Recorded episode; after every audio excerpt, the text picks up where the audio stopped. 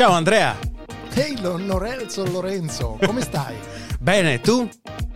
Io molto bene, ma sai che ho sentito quegli altri, come definirli, quei poveracci di ultima fila che la settimana scorsa hanno fatto un live video. Ho sentito che non è stato eccezionale però. No, guarda, il live video andava anche bene, ma purtroppo non c'è coordinamento fra il fatto che la puntata sia un live video e poi l'audio che viene riutilizzato per il podcast settimanale. Forse bisognerebbe fare in modo che l'audio sia l'audio e il video sia il video. Forse hai ragione Andrea. Penso allora che, da- che ti dico? Vai. Dimmi. È difficilissimo parlare così, Sì, Lorenzo. cazzo. No, volevo solo dire che quindi da questa puntata il Sì, podcast esatto. è il podcast e il video è il video. Cioè, Spieghiamo cosa è successo. No, noi ci siamo, eh, abbiamo provato a fare questa diretta durante la video su twitch.tv slash ultima fila plays, nella quale abbiamo cercato di riprenderci mentre registravamo il podcast. Ma oltre a problematiche di natura tecnica che facevano sì che Andrea si sentisse due volte nelle proprie cuffie con eco, cosa non piacevole, Con Ci- Umberto Eco, mi sentivo nel mio cuffie con Umberto Eco. che è morto, argomento che tornerà più avanti. Esatto, tornerà fra poco. Ehm, oltre a, a questo problema tecnico, ci siamo anche resi conto che non riuscivamo a dare tutta l'attenzione richiesta al microfono in maniera da soddisfare l'ascoltatore che ci avrebbe solo ascoltato. Siccome Dare attenzione sappiamo- al microfono in, ma- in modo da E qui ci torneremo tra poco anche a questo soddisfare argomento. l'ascoltatore. Torneremo su tutto. È un'introduzione incredibile per questa nuova puntata numero 98. Da 7, temo. Forse sette, 98. Non sappiamo neanche i numeri delle nostre puntate. Eh, di ultima fila, cari amici, cari amici, una puntata ricca di eventi, di frizzi, di lazzi e Lorenzo ha in serbo per voi un altro concorso, pensate bene. E quindi io direi che... Davvero? non sapevi? Tra un po' non avrò più nulla. E appunto siamo ancora in grado però di fare una cosa che è lanciare la nostra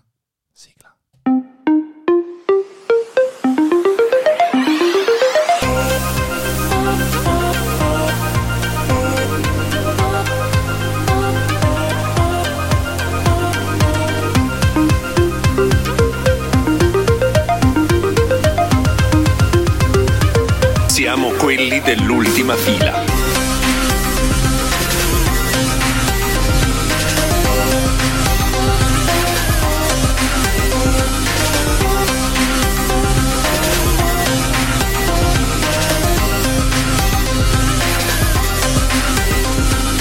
Siamo quelli dell'altima fila.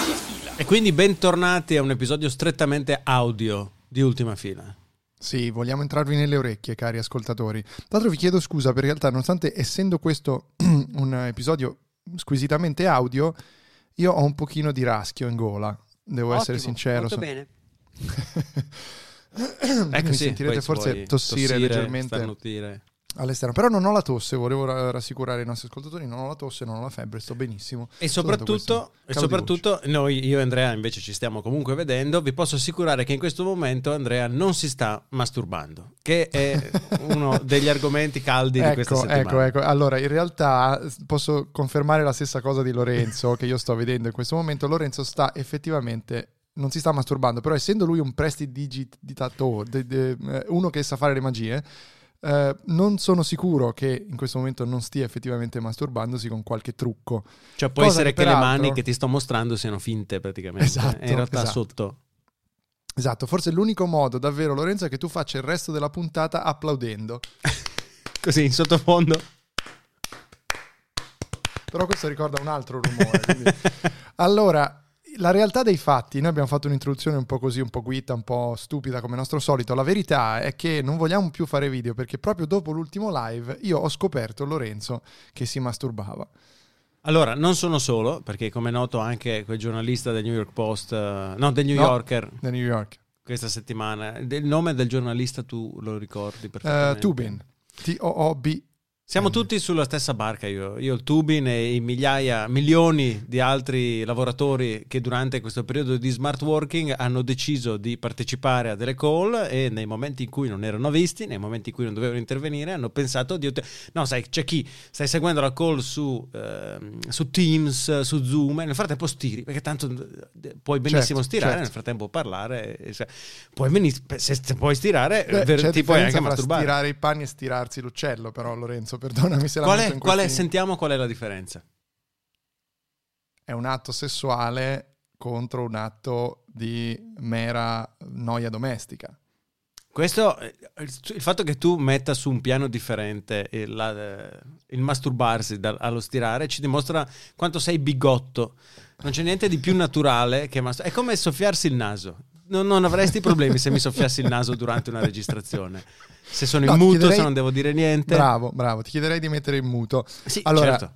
noi stiamo facendo un po' di battimento che in realtà siamo d'accordo su questa cosa perché la vediamo alla stessa maniera su questa questione di Tubin, Mm. dai, diciamo la verità.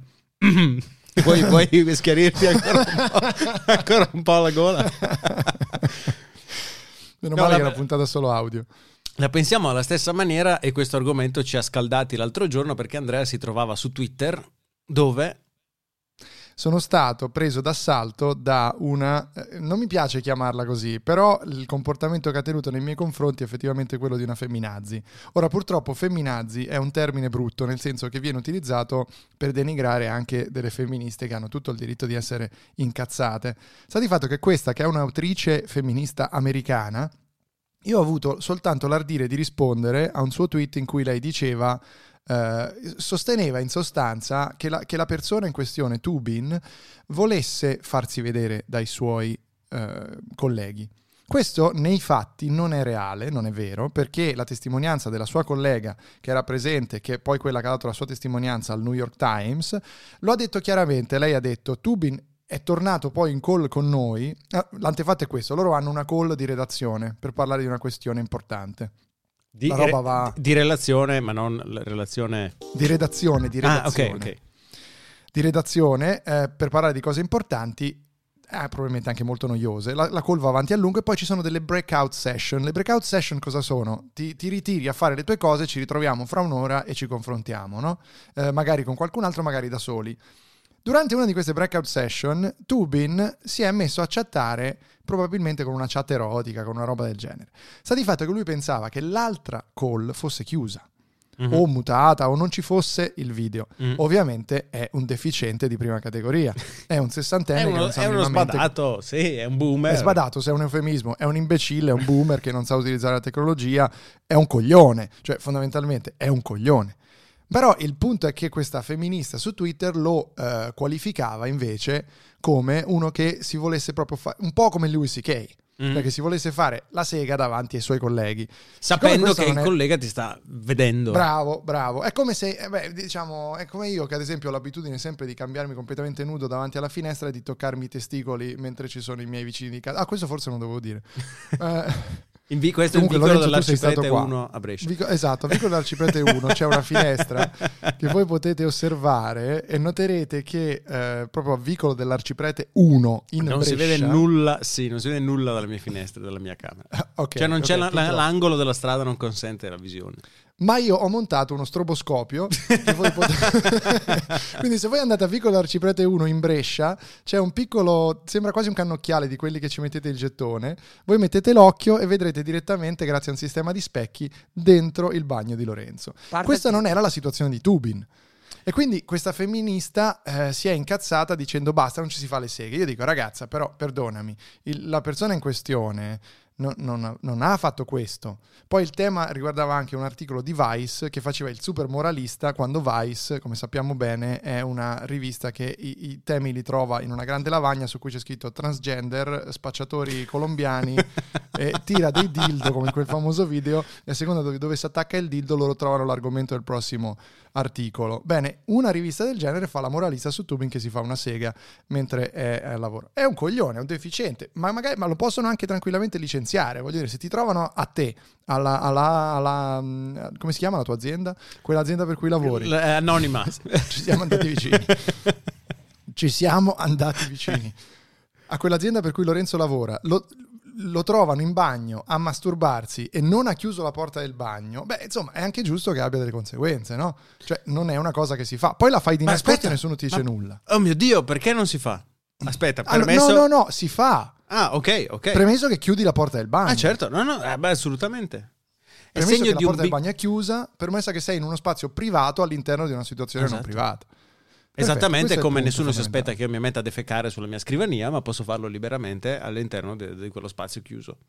Allora, le tue, le tue attività coprofile non le vogliamo conoscere, ma in ogni caso sì, cioè la libertà sessuale eh, del consenso è anche questa. E la tipa si è messa a parlare appunto di consenso, che è una cosa fondamentale, importantissima. E con la tipa è- intendi la pregiata la, la autrice. La pregiata, Jacqueline Friedman. Io ho osato dire questa cosa e lei è diventata un erinni. Mi ha attaccato, ovviamente io sono un uomo maschio bianco, quindi evidentemente eh, conosco il mio privilegio e, e- e lo so che ce l'ho, però vorrei anche poter avere un'opinione e soprattutto chiedere, tra l'altro in maniera anche reverenziale nei suoi confronti, chiederle cosa ne pensa. La risposta è stata The free school is over, pay me or shut up. E abbiamo il titolo per questa puntata: Free School is Free Over. school is over. Free school is over. Scusate se questa invettiva è andata avanti un po' a lungo, ma eh, dovevo condividerla perché sono rimasto stupefatto. Io che al di là di tutti i nostri giochi, i nostri frizzi, scherzi e lazzi su ultima fila, eh, sono assolutamente a favore. Cioè, le donne dovrebbero conquistare il mondo. Una- Andrea, posso certificare? I am Lorenzo Paletti and I approve this message. Andrea Sì, è dai, una cioè- delle persone più libere, libertarie, aperte che io conosca. E quindi questa mi ha un po', mi ha un po' stupito, sono rimasto male perché eh, vuol dire non eh, voler neanche mantenere un discorso. Vabbè, questa è una cosa un po' personale, magari non ve ne frega un cazzo. Però Lorenzo. questo mi fa venire in mente quel libro che ho letto settimana scorsa, del quale ti ho parlato con gioia, ovvero Ancora Bigotti, dell'ottimo professore di linguistica Edoardo Lombardi Vallauri di, è inventato il nome adesso. di Roma 3. No, no, te lo giuro. È, Dottor- Ca- è Calonghi Severi. Che ha scritto questo magnifico libro nel quale fa una dissezione di che cosa significa oggi essere bigotti e, e- e- e ruota tutto attorno a questo concetto secondo il quale per l'appunto il sesso è visto diversamente dallo stirare, ok? E questo a causa di un retaggio eh, cristiano, se vuoi, insomma, dalla Chiesa che ci portiamo sulla Ripeti schiena. il titolo del libro? Ancora Bigotti. Il- Di? di Edoardo Lombardi Vallauri, grandissimo Il professor Vallauri. è la Coca-Cola senza caffeina. e, e fa- e fa- ti faccio così, prendo spunto. L'ho letto in un giorno perché non riuscivo a- ad appoggiarlo dopo che ho cominciato a leggerlo la mattina. Sì, sì, si legge abbastanza rapidamente. E lui fa questo esempio: dice: Una volta eravamo monogami per una vita, convinti che potevi fare sesso solo dopo il matrimonio. Adesso pensiamo di esserci liberati da questa morale cristiana. In realtà l'abbiamo solo peggiorata perché dice: Sì, è vero, non devi più essere sposato per fare sesso. Però la persona con cui fai sesso deve essere una persona con la quale hai un rapporto particolare e quindi siamo arrivati al- paradosso che il tredicenne, prima di scopare la compagna, o viceversa, prima di scopare la compagna di classe o viceversa, vuole la relazione fissa, vuole già qualcosa di costruito in un surrogato del matrimonio. no? Lui dice perché, perché deve esserci questa ossessione con la relazione fissa, con l'amore ehm, No, questo sono sentimentale? completamente d'accordo. Anche, ma qui vedi, questa, eh, torniamo alla questione di prima. È anche una questione che ha molto a che fare con il marketing dell'amore di stampo americano. Perché è puro marketing dell'amore quello, ad esempio, della coppia che deve amarsi fino a che non si separerà. Tutte queste cose che diamo per scontate, che ci sono state messe in testa ormai che non ci togliamo, sul fatto che cioè, un matrimonio di successo può anche essere un matrimonio che dura dieci anni, non deve durare tutta la vita. Una relazione di successo può durare due anni. Non è che se ti lasci dopo due anni, Allora allora la sei un relazione fallito. è una merda o sei un fallito. Parliamo Questa di una mia ex. una- Parliamo Eh, di tua ex. no, no, questa ex con cui ero uscito eh, per qualche mese usciva da una relazione di nove anni con il suo Love ex. Line di Lorenzo Raznovic. no, no, no, e lei eh, mi diceva, adesso non facciamo i nomi, ma lei mi diceva, eh, sono, sento di aver buttato via nove anni dalla mia vita, sento che quella relazione è stata un fallimento, perché, perché non, è, non l'ho portata a fine corsa fino alla morte di uno dei due o, o di entrambi, no? Sì, E- sì, sì, sì. Ed è un'idea, è un'idea Follia. folle. Follia. Io vengo da una relazione di 11 anni, ormai finita quasi, quasi 4 anni fa, e ehm, hai quella sensazione lì, ma in realtà poi se ti guardi indietro non è vero. È stata una, una- una parte della tua vita, è stata quella, va bene così. Ovviamente ci hai sofferto, quindi tutta la parte di sofferenza che viene dopo ti fa guardare, ma sono 11 anni meravigliosi che sono andati bene per la maggior parte e quindi appunto è, è come considerare eh, questo è un insuccesso. E questo è un trattamento che riserviamo solo alla relazione o in qualche forma a- al sesso, perché se io faccio una festa con degli amici e a un certo punto la festa deve essere chiusa, non è che dico, oh mio Dio, che insuccesso questa festa perché non è durata fino alla, alla morte di tutti i partecipanti. O al coma etilico. cioè, Che è insuccesso No, questa festa che è stata dovuta chiudere alle 21 in quanto vigente un nuovo coprifuoco sulle feste. Esatto. No, Allora, detto, io adesso- però, sai, usi e costumi eh, sono un po' quello che governano il, il nostro mondo. Ehm, usi e costumi sono anche corsi e ricorsi. Sì. Perché, e dove voglio arrivare, che questa settimana è morto un tuo, come lo possiamo definire? Un grande personaggio a cui tu ti, ti sei ispirato. È sicuramente Eh. un grande maestro del settore. Ecco. Ok, James Randi, The Amazing Randy. Amazing Randy che nasce Ci ha lasciato a 90 non lo anni. conoscesse 92 mi sa nasce Mhm. come prestigiatore con, appari- con, eh, comparsate tra l'altro eccezionali tipo in una puntata di Happy Days c'è una puntata che ruota attorno a James Randy e, e poi si converte al mondo della ciarlataneria o meglio dello sbugiardamento dei ciarlatani e fonda questa associazione con la quale Ricordiamo, è quello che ha sbugiardato Yuri Geller.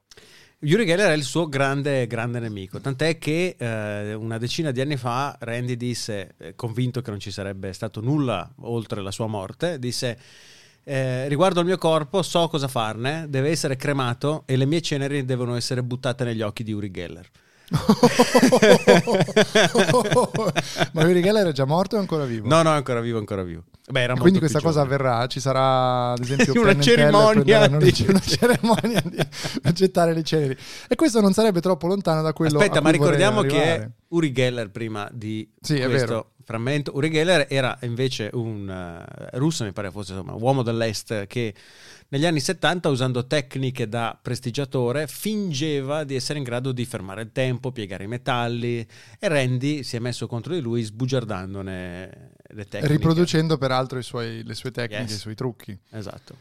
Grande, grande James Randy, The Amazing Randy, cercatevelo, andate a Avete- vedere. Aspetta, aspetta, questa la devo raccontare. Ho avuto il culo in un paio di occasioni di passare un paio di giorni con, eh, con Randy e, e- e di cenare anche con lui a un tavolo dove eravamo seduti in 3 e 4.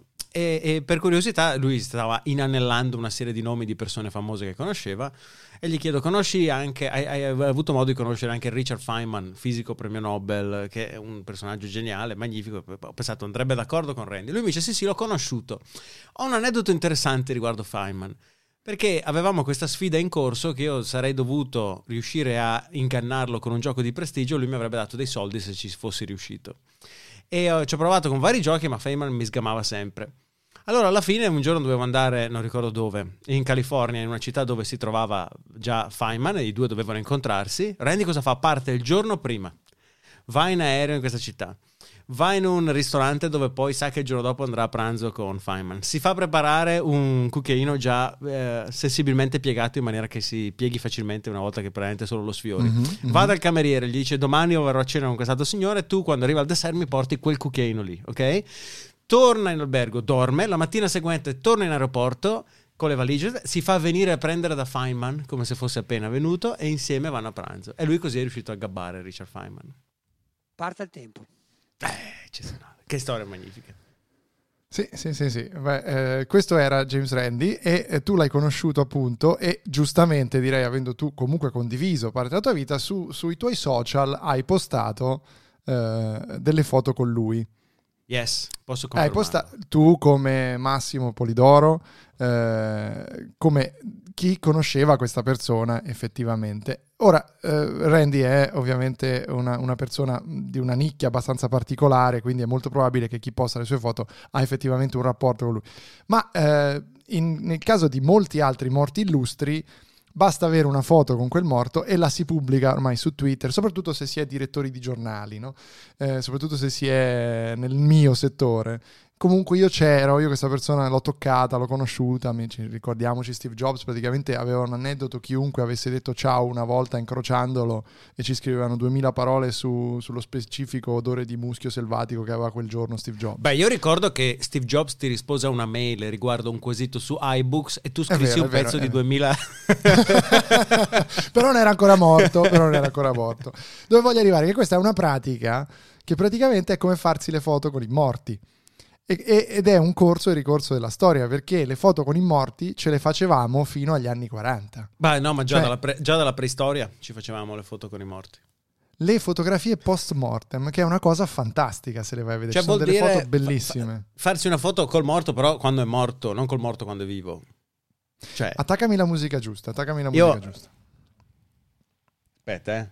Vediamo secondo. se... Le fotografie post mortem eh, sono una pratica fotografica sviluppatasi nell'epoca vittoriana e caduta in disuso attorno agli anni 40 del Novecento. Le prime foto post mortem raffiguravano solamente il viso o il busto, ma raramente includevano la bara. Nel periodo dal 1840 al 1860 era di uso posizionare il cadavere in un divano, con gli occhi chiusi e la testa appoggiata a un cuscino, in modo da sembrare addormentato in un sonno profondo. Negli anni 2000 il costume è tornato in voga grazie alla diffusione sui social delle cosiddette foto post-mortem di chi non ha mai veramente conosciuto un cazzo della persona morta, ma comunque vuole dire che la conosceva. Questa pratica è conosciuta come foto di coglioni con morti. No, allora ci tengo a fare una precisazione. Io non, ovviamente, Lorenzo, chi ha conos- una non conoscevo. Io non conoscevo Jeremy. Ho avuto la fortuna di passarci per un paio di occasioni, un paio di giornate insieme. Vai, tutto qui. E perché ce lo devi ricordare quando è morto? No, e difatti io non ho, ricor- non ho ricordato. Ah, io conoscevo James Randi, crepate tutti. Era solo modo per dire porca puttana. Infatti, è un peccato infatti. che è morto James Randi. Sono d'accordo, la femminista che mi ha bloccato su Twitter non sarebbe d'accordo, eh, perché credo che questa sia da parte tua una chiara dimostrazione eh, di mascolinità tossica. Anche perché io e Randy eravamo entrambi maschi bianchi. Ah, però lui era omosessuale. Quindi qua lui forse si salvava. Esatto. Quindi, eh, beh, sì, beh, fino a un certo punto, eh, comunque era un uomo. Beh, allora, io in realtà su questi due temi volevo interrogare, volevo interrogare, ma credo che col tempo non ce la facciamo.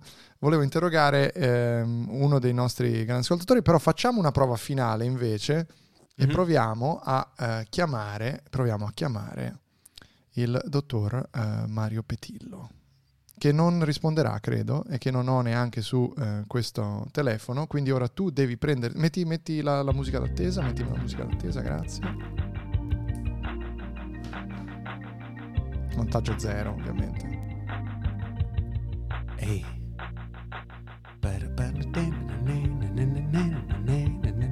Nel frattempo vi premetto che stiamo preparando, almeno nelle nostre intenzioni, una grande puntata 100. Quindi ci risentiamo tra un paio di Sì, settimane. potrebbe anche un, po', anche un po' triste. Anche un po' triste. Anche un po' triste, eh, ma come tutte le belle cose prima o poi, come tutte le relazioni che non durano Con tutta tutte le la vita, relazioni finché lunghe. non muori. Eh, eh sì, eh sì, eh sì. Proviamoci.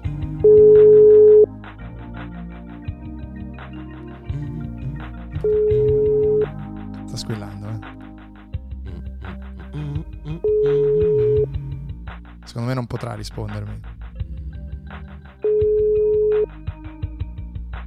Ciao Andrea. E invece sì, e invece ci risponde. È una trap questa, è una, è una trappola, caro Mario Petillo.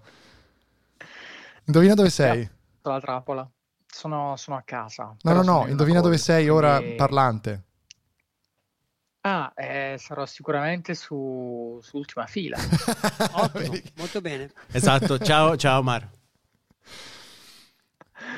Però vi saluto. Se volete richiamarmi... Sì, ti volete, saluto. tra In realtà, guarda, ci devi solo chiudere la puntata. Vogliamo solo che tu ci dica due parole sulle fotografie post mortem. Tre- 20 secondi e ti chiudi la puntata. Sono molto belle. Io ne faccio tantissime perché spero che le possano riutilizzare modificandole con Photoshop una volta che sarò morto. Direi ottimo, molto bene. Grazie. Ottimo. Consiglio a tutti di farne almeno una ventina durante la propria vita, in momenti Numero diversi della specifico. vita. Sì. Ma- Mario, grazie, grazie di averci risposto così in maniera inattesa e grazie per aver chiuso la nostra puntata. Ciao. Prego, ciao. Maestro, a lei. Dallo studio 1 di Vicolo dell'Arciprete 1 in Brescia va ora in onda